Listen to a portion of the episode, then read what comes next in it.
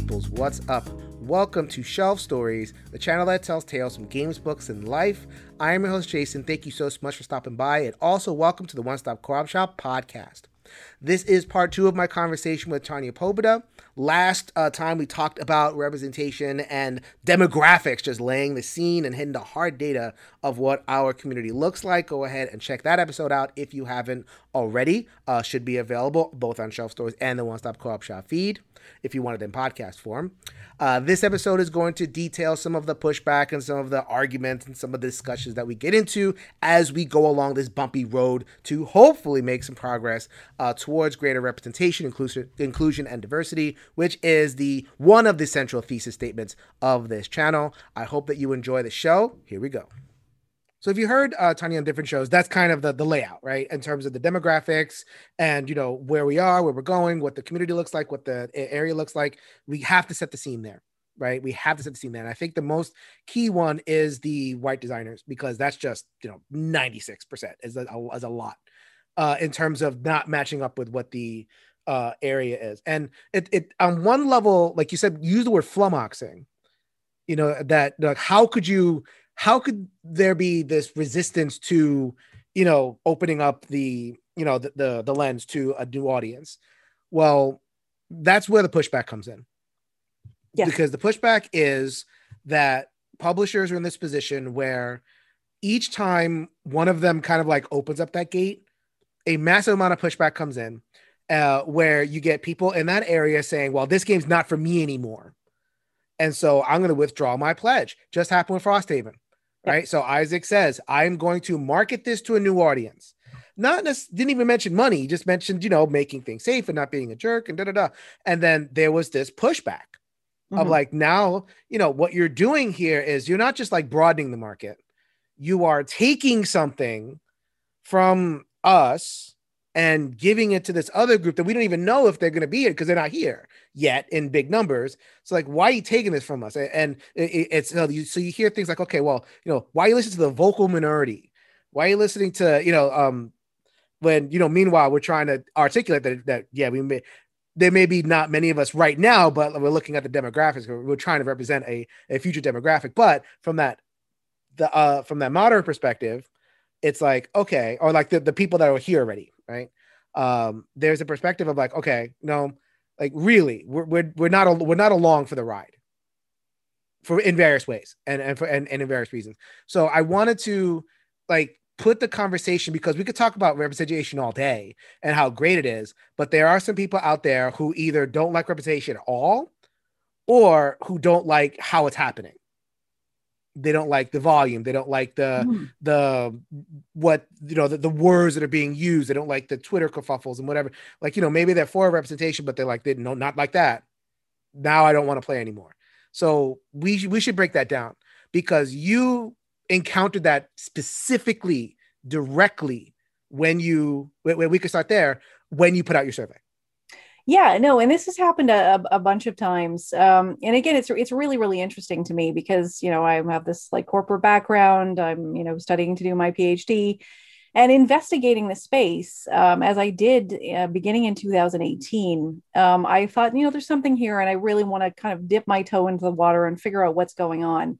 And what i was surprised by and i guess i'm a bit naive um, is how visceral and toxic and uh, frankly really disturbing i found the discourses.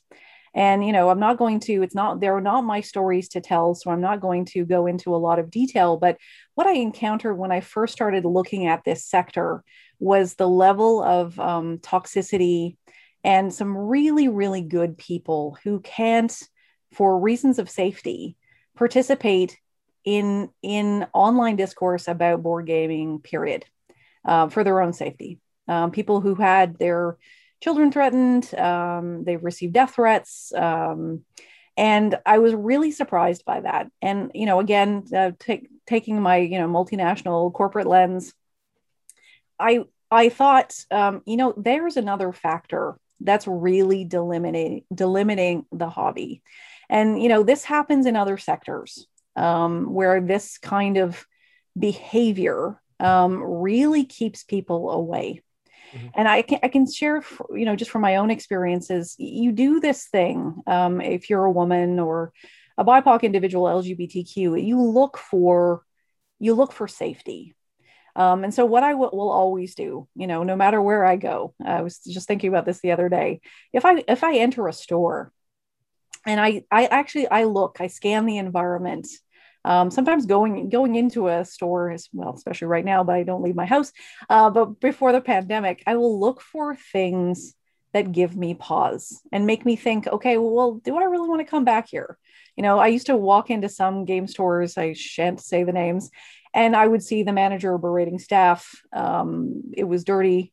Um, people were having loud, angry conversations. Um, things were in disarray. Um, there was a lot of toxic behavior, um, some really offensive artwork on the walls. Uh, you know, things that just thought made me think if, if I didn't have my significant other here with me, I would not come back here. Um, and that was that was a really interesting thing. And I was like, seriously, this is this can't possibly be sustainable you know and and i and, and again that's what got me really curious about okay there's there's a, a disconnect there's a real appetite i meet people all the time who you know like board gaming but don't like that culture.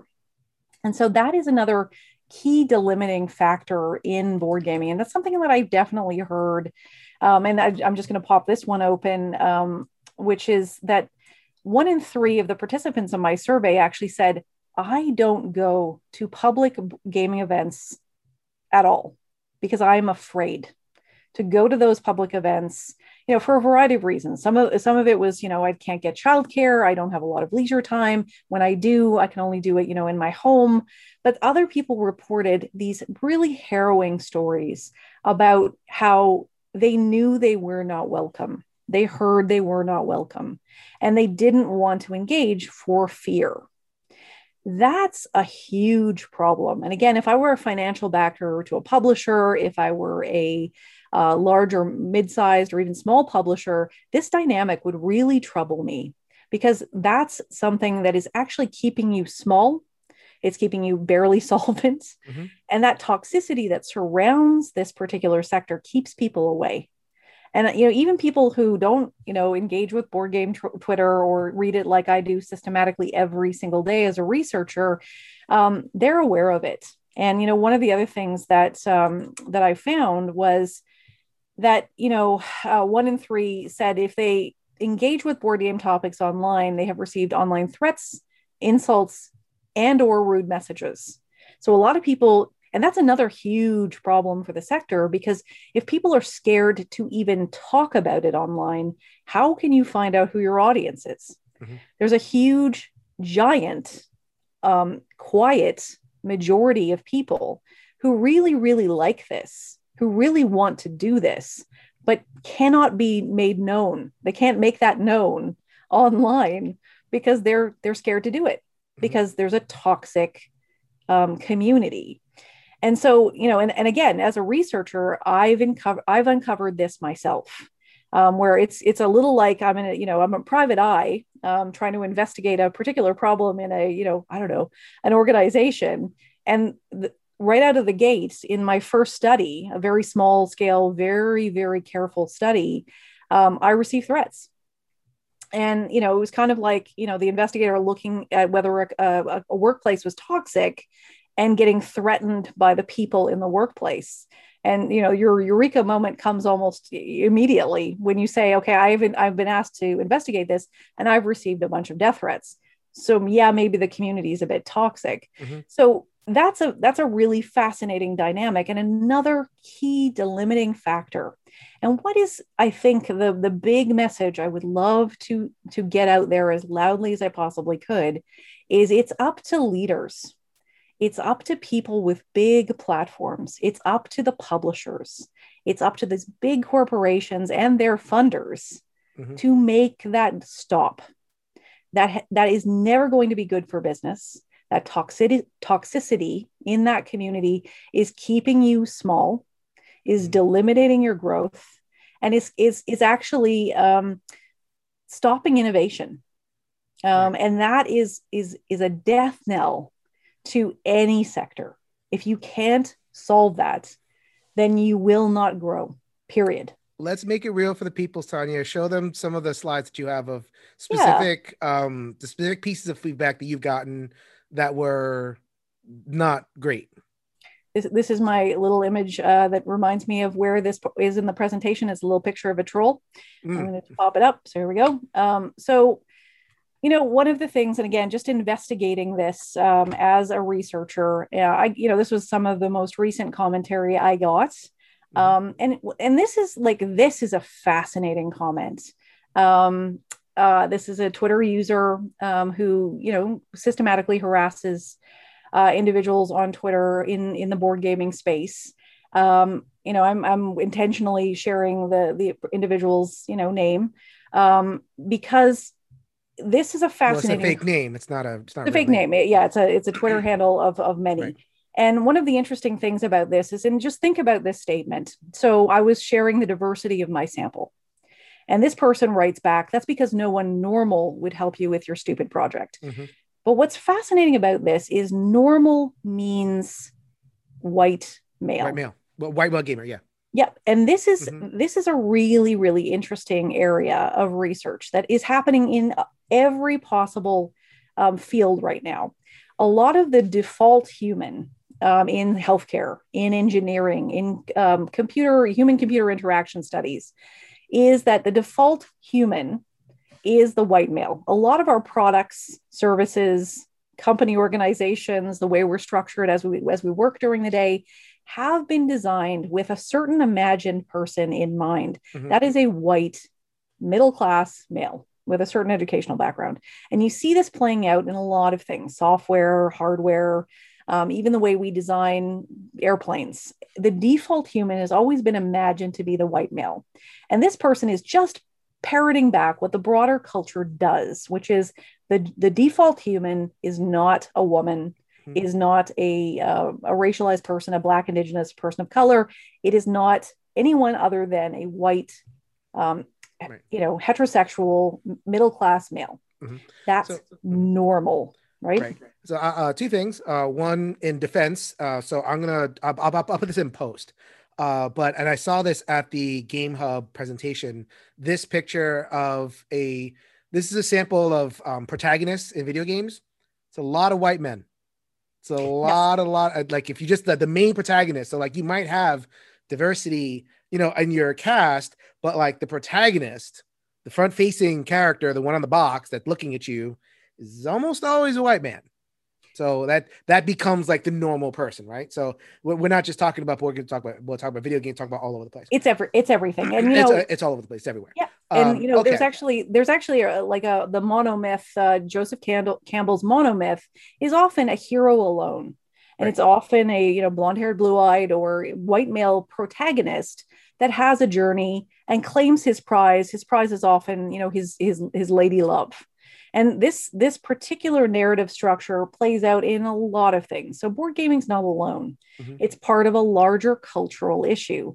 But this is a, again a very sociologically fascinating comment to me because that notion of normal, mm-hmm. that notion of default human pervades our entire culture. It's systemic. Right. And so, you know, women's healthcare is not as well researched. You know, you can think of a number of different fields, sectors, and human endeavors where, you know, if you're not a white male, um, you are f- forgotten or products are not designed for you. And again, this is a pervasive problem, not just in board gaming. Right. Okay.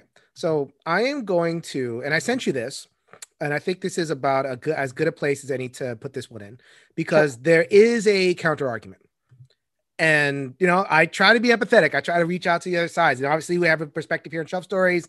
Um, you know, and you are free to you know interact with that in the comments, all that kind of stuff. Okay, but there is a a comment. So what I imagine a person would say, pushing back against that would be that it's not about we think that white men are the normal right? It's not quite about that. It's about the SJWs are spreading ideology. They're spreading indoctrinated. Like the, white men could be indoctrinated by SJW nonsense. So, like, what they might mean by as a quote unquote normal gamer yep. is someone who is not infected by SJW nonsense. Right. Right. So, uh, and so, like, okay. and I'm gonna read a I'm gonna read a um a, a part of a passage, Sure. right? And I, and I sent this to you. We're, we're gonna kind of break this. We're gonna break this down. You said you had Oh. some uh, interesting comments to that. Yes. So then, so it kind of bleeds the line, right? So it's like, okay, there, there's a sense of like, okay, the white man is the quote unquote normal, but we're not, you know, um, but there's also this other piece of, you know, SJW nonsense. So here we go. So this was in response to when Elizabeth Hargrave and others, she wasn't the only one. Uh, but you know, she hurt you know, because of her platform and because of her stature, hers got the most attention. Uh, when Tiny Epic Dungeons launched and it had a scantily clad female with a suggestive sexualized pose on the front cover, you know, the uh the the comments were, uh, you know, like, can we look at this, please? And then, and then the pushback with what that that's what we're talking about here is the pushback, and this is one of the comments uh, that that came down here. So then, I'm going to just read a, a section of it. Uh, so the modern board game industry, as we know it, was brought into the limelight predominantly by white men. Women and minorities said, "Hey, we want to play," so we said, "Sure, play our games," but didn't stop there. Next, was, "Hey, want to be included." So guys like Jamey Stegmaier gave Elizabeth Hargrave a shot as a designer, and admittedly, she put out a home run with Wingspan. Apparently, a surprise. That should have been inspiration for women to break into the industry with hard work, proving yourself with great design, and putting out quality games with themes and covers you find appropriate. But no. Just like with every other good thing in life the last few years, movies, TV, just like you said, movies, TV, video games, sports, etc. So we're talking in the same language. The SJWs start coming in with the complaining and demanding for change, demanding for inclusivity, demanding for justice because we can't have covers like this anymore. And anyone who, who cries boo and decides to fight back is called racist, sexist, etc. White males silently put up with it over the last year in almost every facet of our life, and we've reached a breaking point. Our voices suddenly become silent. We're told that we are the issue. We're told to shut up about things we have no business speaking about. I have gotten sick and tired of sitting back, hearing, complaining. This is where I start saying that the white male doesn't need to be, you know, silenced. So, yeah it's it's incredibly i i, I really uh, I, I really read that with a great deal of interest what's fascinating about it is elizabeth hargrave um because i read i read uh, board game twitter every day systematically like a researcher what she what she did was she would basically send out a tweet that said you know what's going on with the lighting on this particular board game cover? She said you know what because the, there was lighting direction was a bit of a challenge in that particular cover. And there was a particular um, unique light source that was on the cleavage of one of the characters.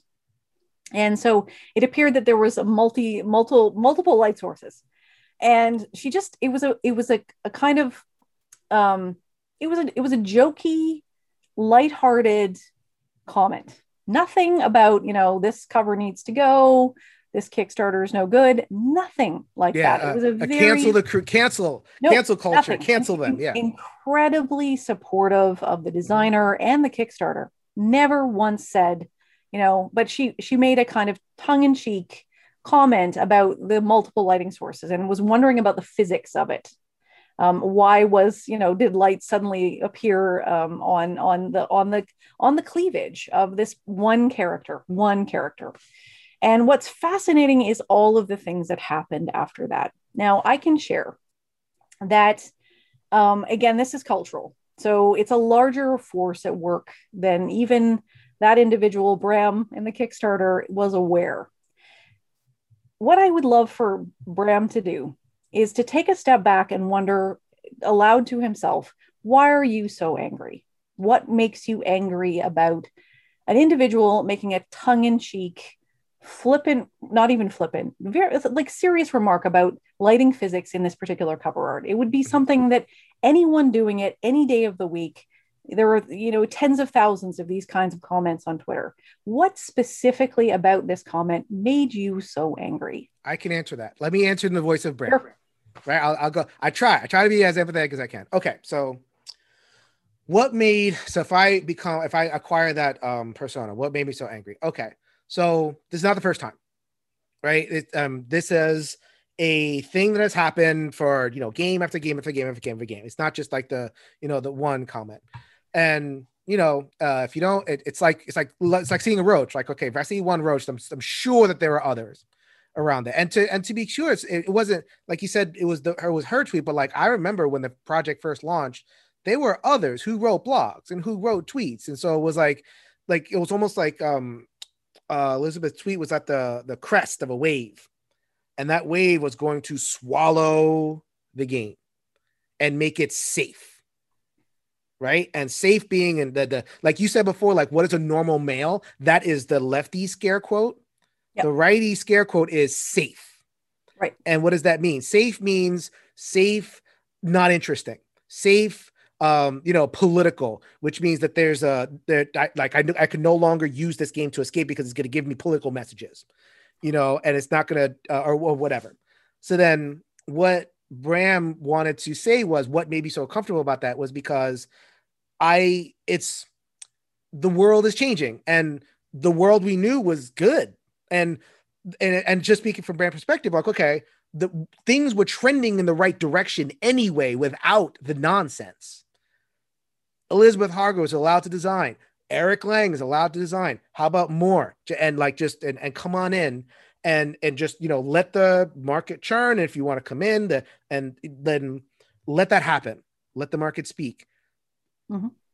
The loud voices, the podcast, Jason on Shelf Stories, Tanya and her channel, uh, Sen and Eric and Mandy and and uh, you know all these other people that are saying things are just that we're we're actively making it worse a we're actively subverting a process that could happen naturally because and you know not every per, and we'll get to that every not every we not every per, part of pushback believes in diversity but at least as someone like Bram would say yeah I believe in diversity that's great we can get there without the the loudness and the wokeness yeah the indoctrination. Yeah so what's what's really fascinating about that specific dynamic is um I'm not sure that that individual knows why the fact that a woman says something that would have been probably passed without notice if a guy had said, "Hey, check out the weird lighting on that on that on that cleavage." Period. You know, just musing aloud like what's going on here with the lighting. That's that's what she said. And this resulted in a firestorm of controversy that continues to this day. And the fact that a woman is saying something that is quite it was factual um, it was slightly funny. Um, it, if it were a guy saying that, you probably wouldn't have gotten so mad. And I think the other thing that I will say, and there's there's a lot of dynamics like this. You know, I, I read an article years ago, and I think about it sometimes. You know, there's uh, parts of, of certain beaches where you try and surfboard. You know, you say you you, you schlep on the beach uh, with a with your you know rented surfboard, and the and the diehard people that are there are like, get out of our you know area of the beach. This is ours. That's our waves. Get out um, and you know there's actually some violence that happens as a result of that. And i sometimes think that that's kind of the dynamic that goes on in gaming mm-hmm. um, that this is our space. You know when you walk into reality yes. Yeah. You walk into certain friendly local game stores and you get a weird look. I mean I, have gotten them all the time. I'm a middle-aged white woman uh, mostly wearing all black who comes into you know your space. I'm asking questions. You want to talk to your buddies you got to go and talk to this, you know, probably a mom, how boring. And you go into some of those game stores and it's like, I've just invaded their space. I've done something transgressive. Um, and you don't want me there because I'm getting in the way of your community and your fun. Um, but that mentality is horrifyingly selfish um, if you believe in gaming, so I'm talking to Bram here now. Um, if you believe in gaming, like I believe in gaming, I, I actually believe like gaming is like medicine. I actually carry little games in my purse. Um, and I you know, will give them out to kids. You know, I'm, I'm, I'm weird that way. I love gaming. I think it actually is. It is an empathy engine. Uh, it is a, a way to heal. It is a way to relax. It's a way to tell stories. It's a way to connect with people. I love it why wouldn't you want to do anything you possibly could to make it more inclusive?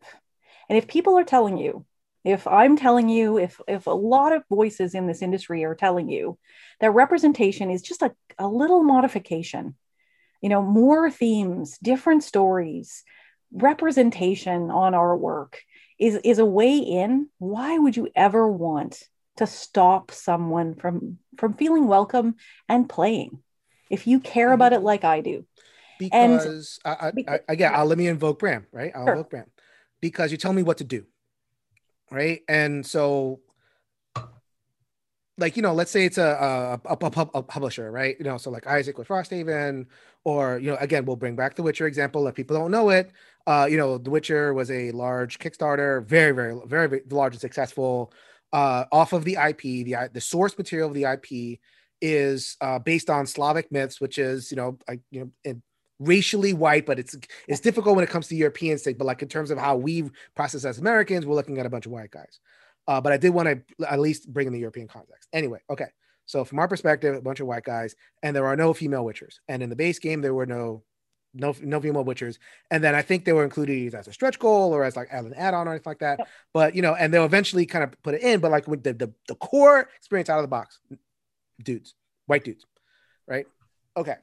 So then when we talk about representation, when when you know Tanya comes in and she says, "I want to be represented, I want to be included," that sounds to me, I, I, speaking in the place of a, of a Bram person, uh, as you're telling me what to do.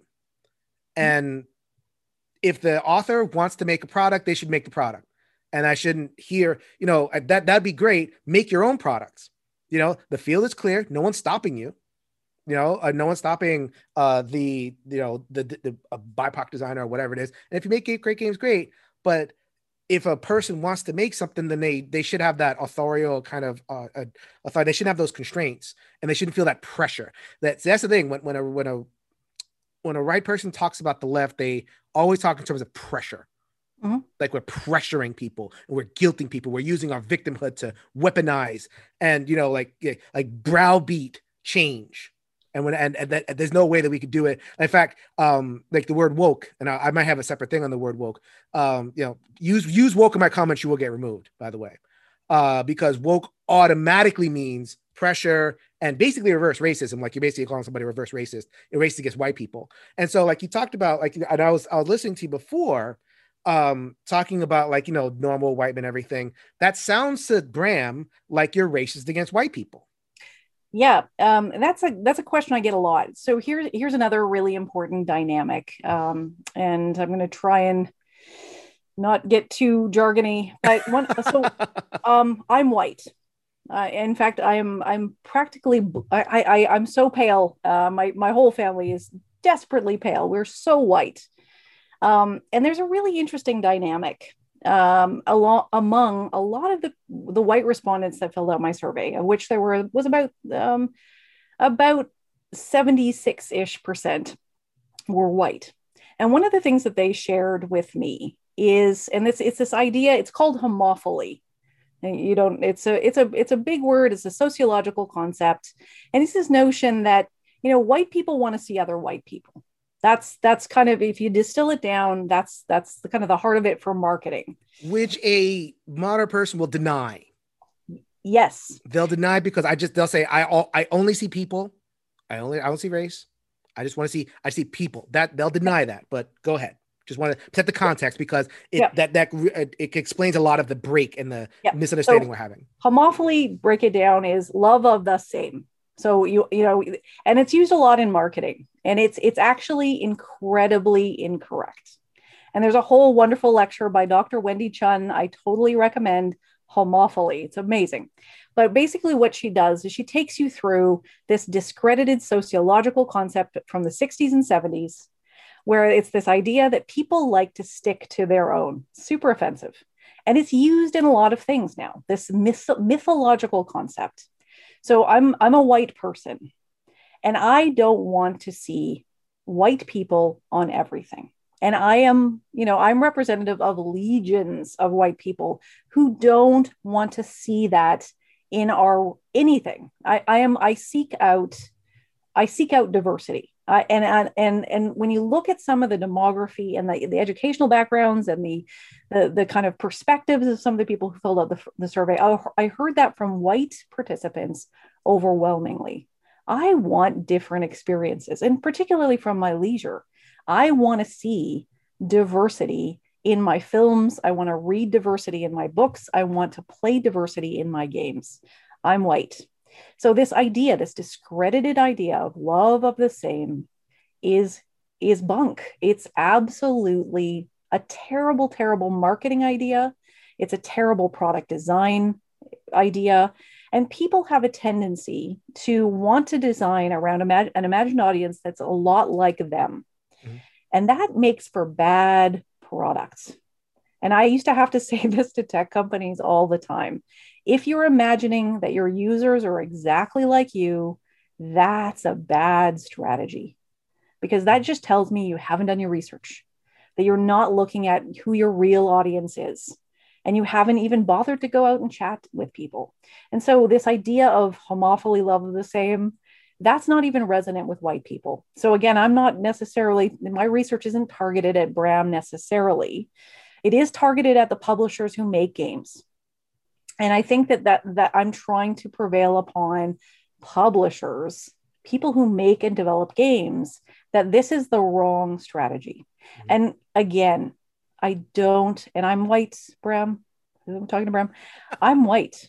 And I am absolutely disheartened and appalled that I would ever ask a company or a sector to keep people out, to prevent them from enjoying this incredible hobby in any way, shape, or form. I, I, I, you know, that doesn't make any sense to me. And feeling that kind of visceral anger, it's something else. And the fact that a woman is speaking up online about something, that's, we all have it. It's all inside of us. Where sometimes I even have it. So I grew up in a very, very rural place in Canada. And sometimes I'll be really nervous to speak up because I was raised to I I ate after the men ate. You know, I, I worked on a farm. Mm-hmm. Um, I was raised very traditionally, and sometimes I even have these moments where I think, "Oh, that woman should stop speaking up because she might get in trouble." I have these visceral feelings inside because I've been enculturated by a culture, and sometimes I'll feel upset or angry about something, and I don't even know why. I'm scared about something, and it's because we're we've been enculturated in such a way that when someone is speaking up who is not an authority or a person who should be speaking up, and, and who are those people? Think about it, analyze yourself, and realize that your visceral anger is coming from something that you've been enculturated to believe. And I, I had this problem in my early career where I shouldn't be speaking up because women don't speak up. And that's a really tricky thing. And that visceral anger that these, these individuals feel comes from a deep cultural place. Okay. So they're so, victims too. Okay. I mean, I will continue. Well, let, us continue. Just I will go as far as I can, uh, uh, just from what I try to understand. Okay. So someone like Bram would say, and I, I don't want to like, you know, if, if, if the actual Bram is watching it, this is not personal. This is just like a construction, right? Okay. They would say, I don't mind when a woman speaks up. I don't mind when a, you know, a black person, you know, I have a lot of black friends or whatever they'll say.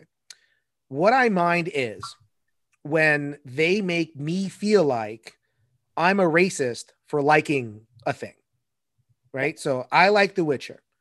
Does that make me sexist? I like, you know, I I don't mind the the the, the grid of you know white men that you know in terms of a video game in terms of the protagonist. Like i i really enjoy that stuff. And that's as more than i like it it's my escape right? And so, so that's, there's that trope too of like this is my escape. Like this is something you know i work hard I, I make all the right choices i do everything that i want to do. And it's like okay this is my escape. I want to i want to do this and i want to be able to enter this space without anybody on the outside telling me that i'm bad so you could open your mouth and say stuff it's just what you're saying. This woke nonsense that i'm racist or sexist or whatever for just wanting to escape and just wanting to play games. Yeah and that's that's another really really interesting thing um, where it's like don't uh, don't bring your real world um, concerns into my escape. Um, but that's an, a, a really really interesting uh, kind of a logical fallacy because um, it already is. So you know for example with the witcher and i'm actually um, of slavic descent. I, I actually studied uh, slavic folklore. Pobuda, yeah. Yeah uh, yeah it means something hilarious in czech. Don't look it up. It's terrible. Um, i actually had a czech speaking guy who said it, it means uh, hobo. Uh, but but bad like an insult. Anyway mm. i think that's hilarious. Um, but what's interesting about Slavic culture is, and, and, and this is another really interesting fallacy that comes up a lot from European players and designers, is our cultures aren't diverse. Are you are you kidding? Of course they are. And, you know, even I, I worked with an archaeologist a couple summers ago, and I was arguing with someone online about the fact that Viking culture was diverse. Now, it was because Vikings collected people from their various raids. It wasn't for a good reason, but their communities were diverse. So was medieval, you know, England. It had diversity. Mm-hmm. Um, I I have in potentially like um, a background. I'm you know my family's uh, it's called Black Irish, which is a weird term, and it's basically this idea that um, you know Turkish people came to Ireland and you know had kids with with irish people. The point being that all of these communities have always been diverse every single one of them. You're setting you know something in medieval um, uk it's diverse. A, a viking village there's diversity there. Um, you know the the one argument i got you know great western trails you know is all men. And there are women cattle drivers. I i have been i, I was raised on a ranch and my, everybody rode horses and herded cattle. We, you have to on a farm. Um, so the, the point here is that women's stories have always been there. Um, black indigenous persons of color stories have always been there. And we're willfully deciding as makers as creators as companies to never tell their stories. Mm. and that's weird. I just think it's odd. And, you know, as a kid, and I can only again go back to my anecdotal experience, as a kid, I was not allowed to play or enter these spaces. You know, Dungeons and Dragons were just coming up. I begged to join a group, and they told me girls don't play games. And I wasn't, I was told I couldn't join. The point is that it's delimiting both the growth of the sector as well as human flourishing because we're not allowing people in. So it's, you know, going into that friendly local game store and having everyone turn and say in various ways, you're not welcome here. And why do you want to do that?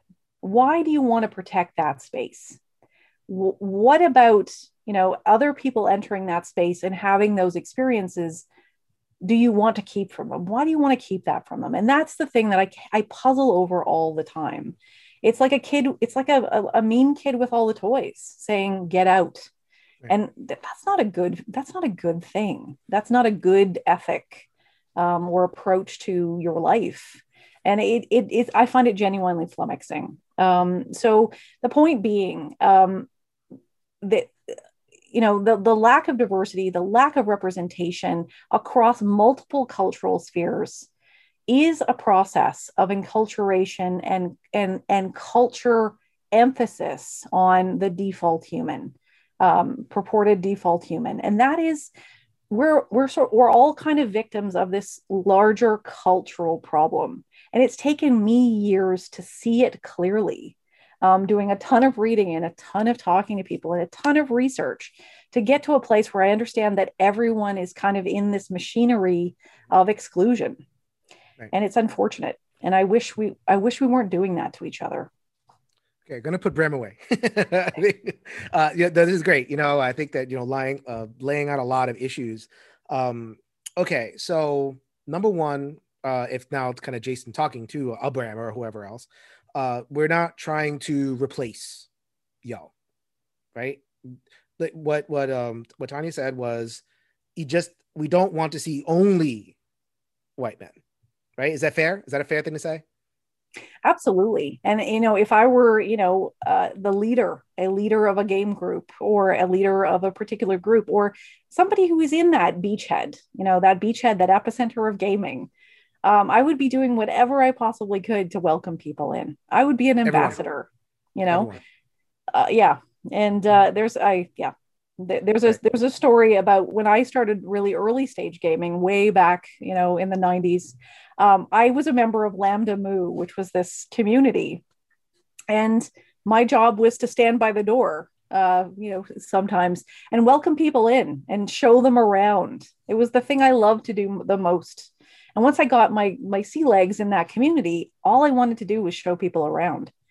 And I don't understand when you're passionate about gaming why you don't want to do that it, mm-hmm. it's it's genuinely heartbreaking so okay um so a couple things so the context here, I have to reiterate it over and over and over again. We're not trying to replace. We would we all we want is to advocate for a gaming space that looks like the community. If the community is drifting towards this kind of majority minority paradigm, that doesn't mean that we want to like wipe out all white people. And maybe uh, some people get scared by the, the way that some of some people our side talk on Twitter. Oh, get these white people out of here. Da, da, da, you know, it's like okay, um, breaking that down and you know, looking at what the the longer thread of what people are saying, so like longer reviews like this and longer studies like you know, Tanya, it's not about replacement. It's not about making you know hatred hating white people. I'm on the one stop co-op shop. I'm surrounded by white people all the time. It's like five. It's me and five white dudes. I, I, I it's fine. It's fine. It's just it's this there's this mindset, right? And what is the mindset, right? What the mindset is that you know there there's a panic that sets in, right? There's a moral panic uh, when change happens too fast. Like they they did a study and it was really fascinating about like the people who were at the January 6th uh, incident at the White House. And many many of the people there were not necessarily from poor places, they were from neighborhoods that experienced rapid demographic change. And it was disorienting. Right? And you know, that like that that it was a clue to them that that you know, now I'm not safe. Where it's like, well, you are, I guess, but they don't, it just doesn't feel right. Cause we're, we're talking a lot about feelings here. So then, you know, I mean, it happens in like your neighborhoods, like, you know, the neighborhood, like all of a sudden, like if, uh, if we call a tipping point. So it's like, if the, if the diversity gets to a point where like it, the neighborhood doesn't feel like there anymore, they're out, you know, or they're just going to, or they'll rage. Yeah. Uh, you know, that, that, that was, that was trending the other day, white rage. What's white rage? White rage is fear that change will take away the dominant space. And that's kind of what you know that that's kind of what we're facing like in terms of what where, where is this backlash coming from? Like you said before the flummoxing thing. Well they're afraid that hierarchy is going to flip and they're going to be on the bottom or like they're going to be um, erased entirely or that that we're a bunch of racists and we're going to give racism to them. And you know if you use the labels if you use woke and mob like of course you're gonna that's all you're gonna see so I really encourage you to not use those labels, but we'll talk about that other, other time. But does that make sense in terms of like explaining the the flummoxing idea? Like you know, like that that the the sense of like it isn't just like a, a easy thing. There's a panic that sets in where it's like you know I, I can I can have one token, I can have two tokens, but then if I reach a, a threshold, ooh, yeah, you not know, mine what, anymore one of the really i actually um, i had to do a research project on moral panics and what you've described is, is an incredibly good example so for example um, when when bicycles were entering the scene in um, in 18th hmm. century london uh, or you know the, the countryside in britain um, there was this moral panic about the fact that women would become um, they would actually they, they would physiologically change because they were going to be bike riding and they would actually become um, wanton women uh, with no morals. They would have um, their their features would become coarsened, and they would get what was called uh, bicycle face. Um, they would actually lose their ability to have children because you know mm. bicycles were were were from Satan. Um, the automobile then came and people put caltrops, you know, uh, obstructions on the road to prevent the the rise of the automobile because they were, were alarmed by this the, the the race of progress. So mm-hmm. these kinds of, of, forces have existed throughout history. You, you know, um, so, so, um, Plato, Socrates railed against the written word and said that you know when you started to write things down this technology was just too weird. You would lose your ability to, to conjure your own thoughts and that the written word would get in the way of your um, you know spiritual um, uh, you know goodness. And you wouldn't be able to you know recite huge epic poems from from rote anymore because you'd be writing them down that's a cheat. We have as human beings done this to ourselves over and over and over or you know name name the technology. There's been a moral panic about it. You know d&d was a moral panic. I wrote an essay about how the satanic panic mm-hmm. in uh, canada was was it started in out west and you know dungeons and dragons was was part of it. And i remember as a teenager thinking this is this is really dumb um, because people didn't understand it. They didn't like the way things were changing. They didn't get it, and they they wrapped it in this sort of panicky, you know, satanic thing. Yeah, and the, the it, panic is fear. The panic is fear that yeah. the world, as I know it, is going to end. And I don't and, like it. I'm going to be on the bottom of something. I'm going to have stuff taken away. My product's going to change. Yep. My fun is going to change, Yep. and for the worse. And they're going to, you know, people are going to take stuff away from me. and They're going to tell me what to do. You know, and in terms of, and that's those that to me, that's like the two things. Like, okay, you know, don't take my stuff. Don't tell me what to do. And like moral change inspires that sense of like, okay, and well, that like like change does, and when we speak, like I, to your point before, like when a woman speaks and like the it, it the, and and with authority, it's not just like speaking, but with speaking with authority. Like there's a um on some folks, there's a there's a sense of like, okay, my world is uh you know going to change for the worse, and I'm going to lose out, and you know that may sound stigmatizing. That may sound like I'm kind of like you know saying that you're you're, uh, you that's not that's not what I'm saying. Like everybody feels this. That's that's the way you said. Like everybody feels this at, at any kind of change, Yeah. and that's why we wanted to you know put the flag out there. It's like okay, we're not trying to flip hierarchies. We're not trying to be racist against white people. We just want the board gaming community to look like the community. That's it. Hundred percent, and it, it it comes down to again the the the people that I'm addressing with my research are much more around the publishers and the people who are creating these games. But again, I would say that you you can look to history um, and see how these moral panics crop up when often it's a it's a perfect storm of ignorance insofar as they don't know what the new thing is. You know, when people were talking about bicycles back in the day, there were pastors writing letters to the editor about how awful they were because they didn't really understand what this new thing was or what it was going to do to everybody. And so that that perfect storm of kind of lack of knowledge about this new thing that people are Mhm. asking for, combined with just fear, um, and fear then is anger. Um, so you know, I, I went to this great workshop where you know someone broke it down and said when people get really really angry, they're just scared. They're really scared. And you know, if and I always now, whenever I hear from somebody who's really angry, I think this this person is just terrified. And I try to, you know, approach them with a little bit of invitational rhetoric and and as as nice as I possibly can be, because I realize, you know, when I get a death threat or I get a, a terrible remark on Twitter, I'm just dealing with somebody who is a deeply fearful person who doesn't understand what's happening. Well, I- And although what I will say is, so um, so you know, kind of coming to a, a end. we really gone down the road, but this has been a really fascinating conversation. Um, I do think that I don't want to let people off the hook on that. Like they're all, I think most of most folks are kind of you know in that scared mode of like, okay, what's this? What's happening over here? This sounds bad, you know, and they put it on the person. They don't like kind of they don't do that self-reflective mode.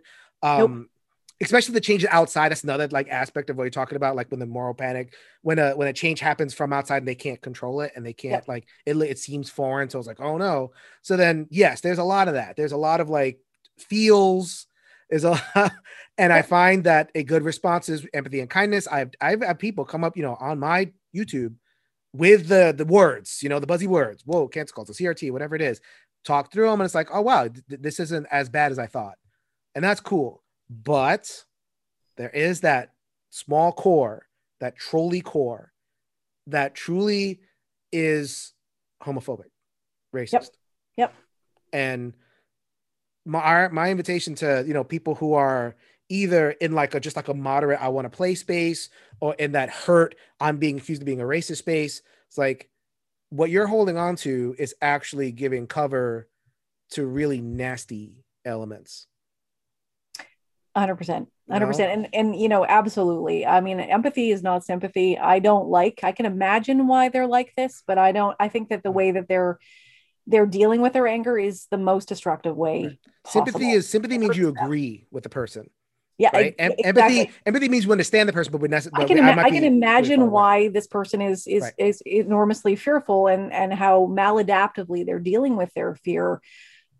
I, I can't I don't sympathize with it whatsoever. Empathy means I can imagine why it's like that, but I Right. I don't I don't condone it by any stretch of the imagination. And what you said before that the maladaptive treating, like the, how you choose to react to how you're feeling, and how you choose to react to what you how you interpret what I'm saying or what a, a lefty quote unquote person is saying.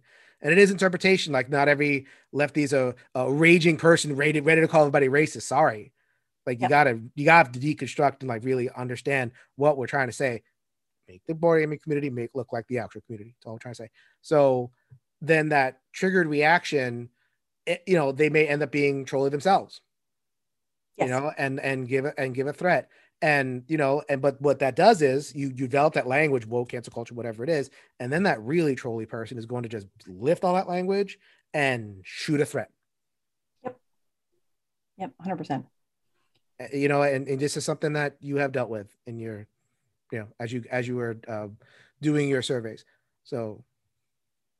Yeah, 100%. Um, and, you know, like, again, I'm, I'm speaking to the business owners and the publishers and the, the people who run large conventions and that sort of thing. You know, if there were somebody uh, in your store, let's just go back to the toy store or the game store analogy, and that person, you know, and this is the death threat that I got. Um, that per- there's a person, there's a customer in the store. This is just a, a horrifying example of a very extreme death threat that I got. Um, and that person turned to a, a fellow customer in the store and said, I wish I could drop you into Alaska to have you um, be eaten by bears. And th- this was a very, it was a very elaborate threat. I think it involved like booking helicopters, and I would be dropped nude into a bunch of bears in Alaska. This person was obviously very deranged. If that customer said that to another person in the store, what would that do to your business? It probably would be bad, right? And it would be a conversation I probably would never forget if I was on the receiving end of that threat. And if the rest of the store saw that and yes. saw that was thought that was okay. Yep. And the, the staff was like, fine, you know, whatever. That person, he always threatens people with bears. He just likes bears. Um, and you know, I, I didn't I discounted the threat because I thought, well, that's really weird. Uh, what a strange thing to say to someone. But what would that do to your business? It would it, it could possibly cause lots of knock-on effects, you know. Um, the problem we've got is we've got this very small, tiny percentage, minority percentage of gamers who engage in this kind of conduct. But what they're doing is has an outsized effect on the growth of the sector, on the growth of the hobby, those voices like i you know that conversation i probably would never forget that conversation. I probably would never go to that store again but the store owner just decides hey cool that's the bear guy. He says that to women that come into the store. I'm going to be okay with it. Your business will never ever grow because of that toxic element right? And again you know bringing it down to a store level is an interesting way to look at it because would you allow that as a biz- business owner? Mm-hmm. Probably not right? And there's this idea that we're the toxic ones for insisting on addressing it yeah you know, and like i think that we get accused of being toxic all, all, the time of like oh you know the bgg is toxic and you know we can't say i can't say my my thing and it's like okay well what exactly are you saying we're saying stuff like um i i, I don't know like i saw this in a forum that it just like blew me away it's like bgg banned me uh, you know, I don't know why BGG banned me. My, my comment was so innocuous. The comment was, uh, this woke BS is taking over the industry and it's they're we're giving it to BLM Marxists. Yeah. And that was the comment. It's like, how could I have gotten banned for that? It's like, really? That's a yep. question? And it's like, when you build a permission structure that says, oh, well, they, he talks about BLM Marxists all the time, you know, and meanwhile, my wife will come with a BLM shirt. And it's like, okay, well, th- there's angry BLM Marxist guy. He's ranting again. What, what's, what's my wife going to do? Exactly. Exactly. You know? And it's, it just multiplies over, over different examples. Yep. And it's like, you know, we're we're not trying to get rid of all the white men. We're not racist against white men. We they're, we, they're strong language, but at the end of the day, look at the sweep of our arguments. Look what we're trying to actually accomplish. You know. Yeah, and I think that that's that's a really interesting dynamic. So if someone was in the middle of a mall or a middle of a store or the middle of a street shouting these things, what what would happen to them? You know, if I were shouting, you know, homophobic, sexist, racist remarks in any setting in a private business what would happen to me? And i think that that's that's the kind of thing that you know we tend to not conflate online with offline. And i think we need to do that more. We need to say okay if i were shouting that on a street corner corner great point what great would point. happen to me right? mm-hmm. but in an online forum well you know let's just leave let's just leave it. If no, i can't yeah can't if, if i say something online and i can't say it in real life then it's probably going to cause a problem Exactly. Exactly. Yeah, for sure. So yeah, I mean, I think we've really drilled down and tried to understand where the pushback comes from and the moral panic. I love that. I didn't even know you did a, a whole paper on moral panics. oh, I, I, I adore moral panics. Uh, they're they're really funny. And, and and actually what's what's great is when you look at them historically you can say well that was dumb um, but you know it's that it's the the distance of history the distance that hi- history kind of gives you to go oh we've been through that before. Mm-hmm. and we got through it and right. people drive cars now. Or you know people ride bikes. Uh, and well, no we one black women on board game covers. It's not bad. And, and yeah you know and, and, the, the world you know, didn't end satan mm-hmm. didn't take over um, you know people didn't change physically uh, like they thought with board uh, with uh, bicycles. So yeah all right, so uh, this was uh, Tanya Pobuda. Please uh, let us know uh, what is in the future for you. Probably more presentations of this very thing that you shared on Shelf Stories in terms of the demographic stuff. You probably have a because I, I, could tell like you've given that a couple of times. You probably have more of those. So tell us where you're gonna, you know, you're going in the future. Yeah, so um, I'm I'm actually I've just finished academic conference season where you share your preliminary results. My dissertation is now going into final review.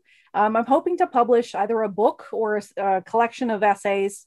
Um, and I'm going to be doing some publishing uh, various academic journals. I'm going to try to make them all open journals. I did commit that uh, to the people who participated in my survey, so you'll be able to read it. It won't be behind a paywall. Um, and I want to keep doing this work um, because I think this sector really needs a level of professionalization, a level of audience research. Um, and I'm really, really keen to share my research for free with any publisher who wants to sit down and talk to me. Very easy to reach. Uh, T Pobuda on Twitter. Yes. And uh, Instagram and a different a different links like that too. What's the best way to reach you? Yeah, it's uh, so it's um, at Pobuda Tanya on Twitter, and okay. then just T Pobuda on Instagram. I'm terrible at Instagram, so if I don't get back to you, I just don't spend much time there. Mm-hmm. Um, and you can also um, go to my website, uh, Tanya Pobuda PhD.com, and I have lots of projects there. All right. Uh, thank you very much for stopping by the show. Do not be a stranger. Thanks so much. If you could change your mind, it could change the world, people. So until next time, later, everybody.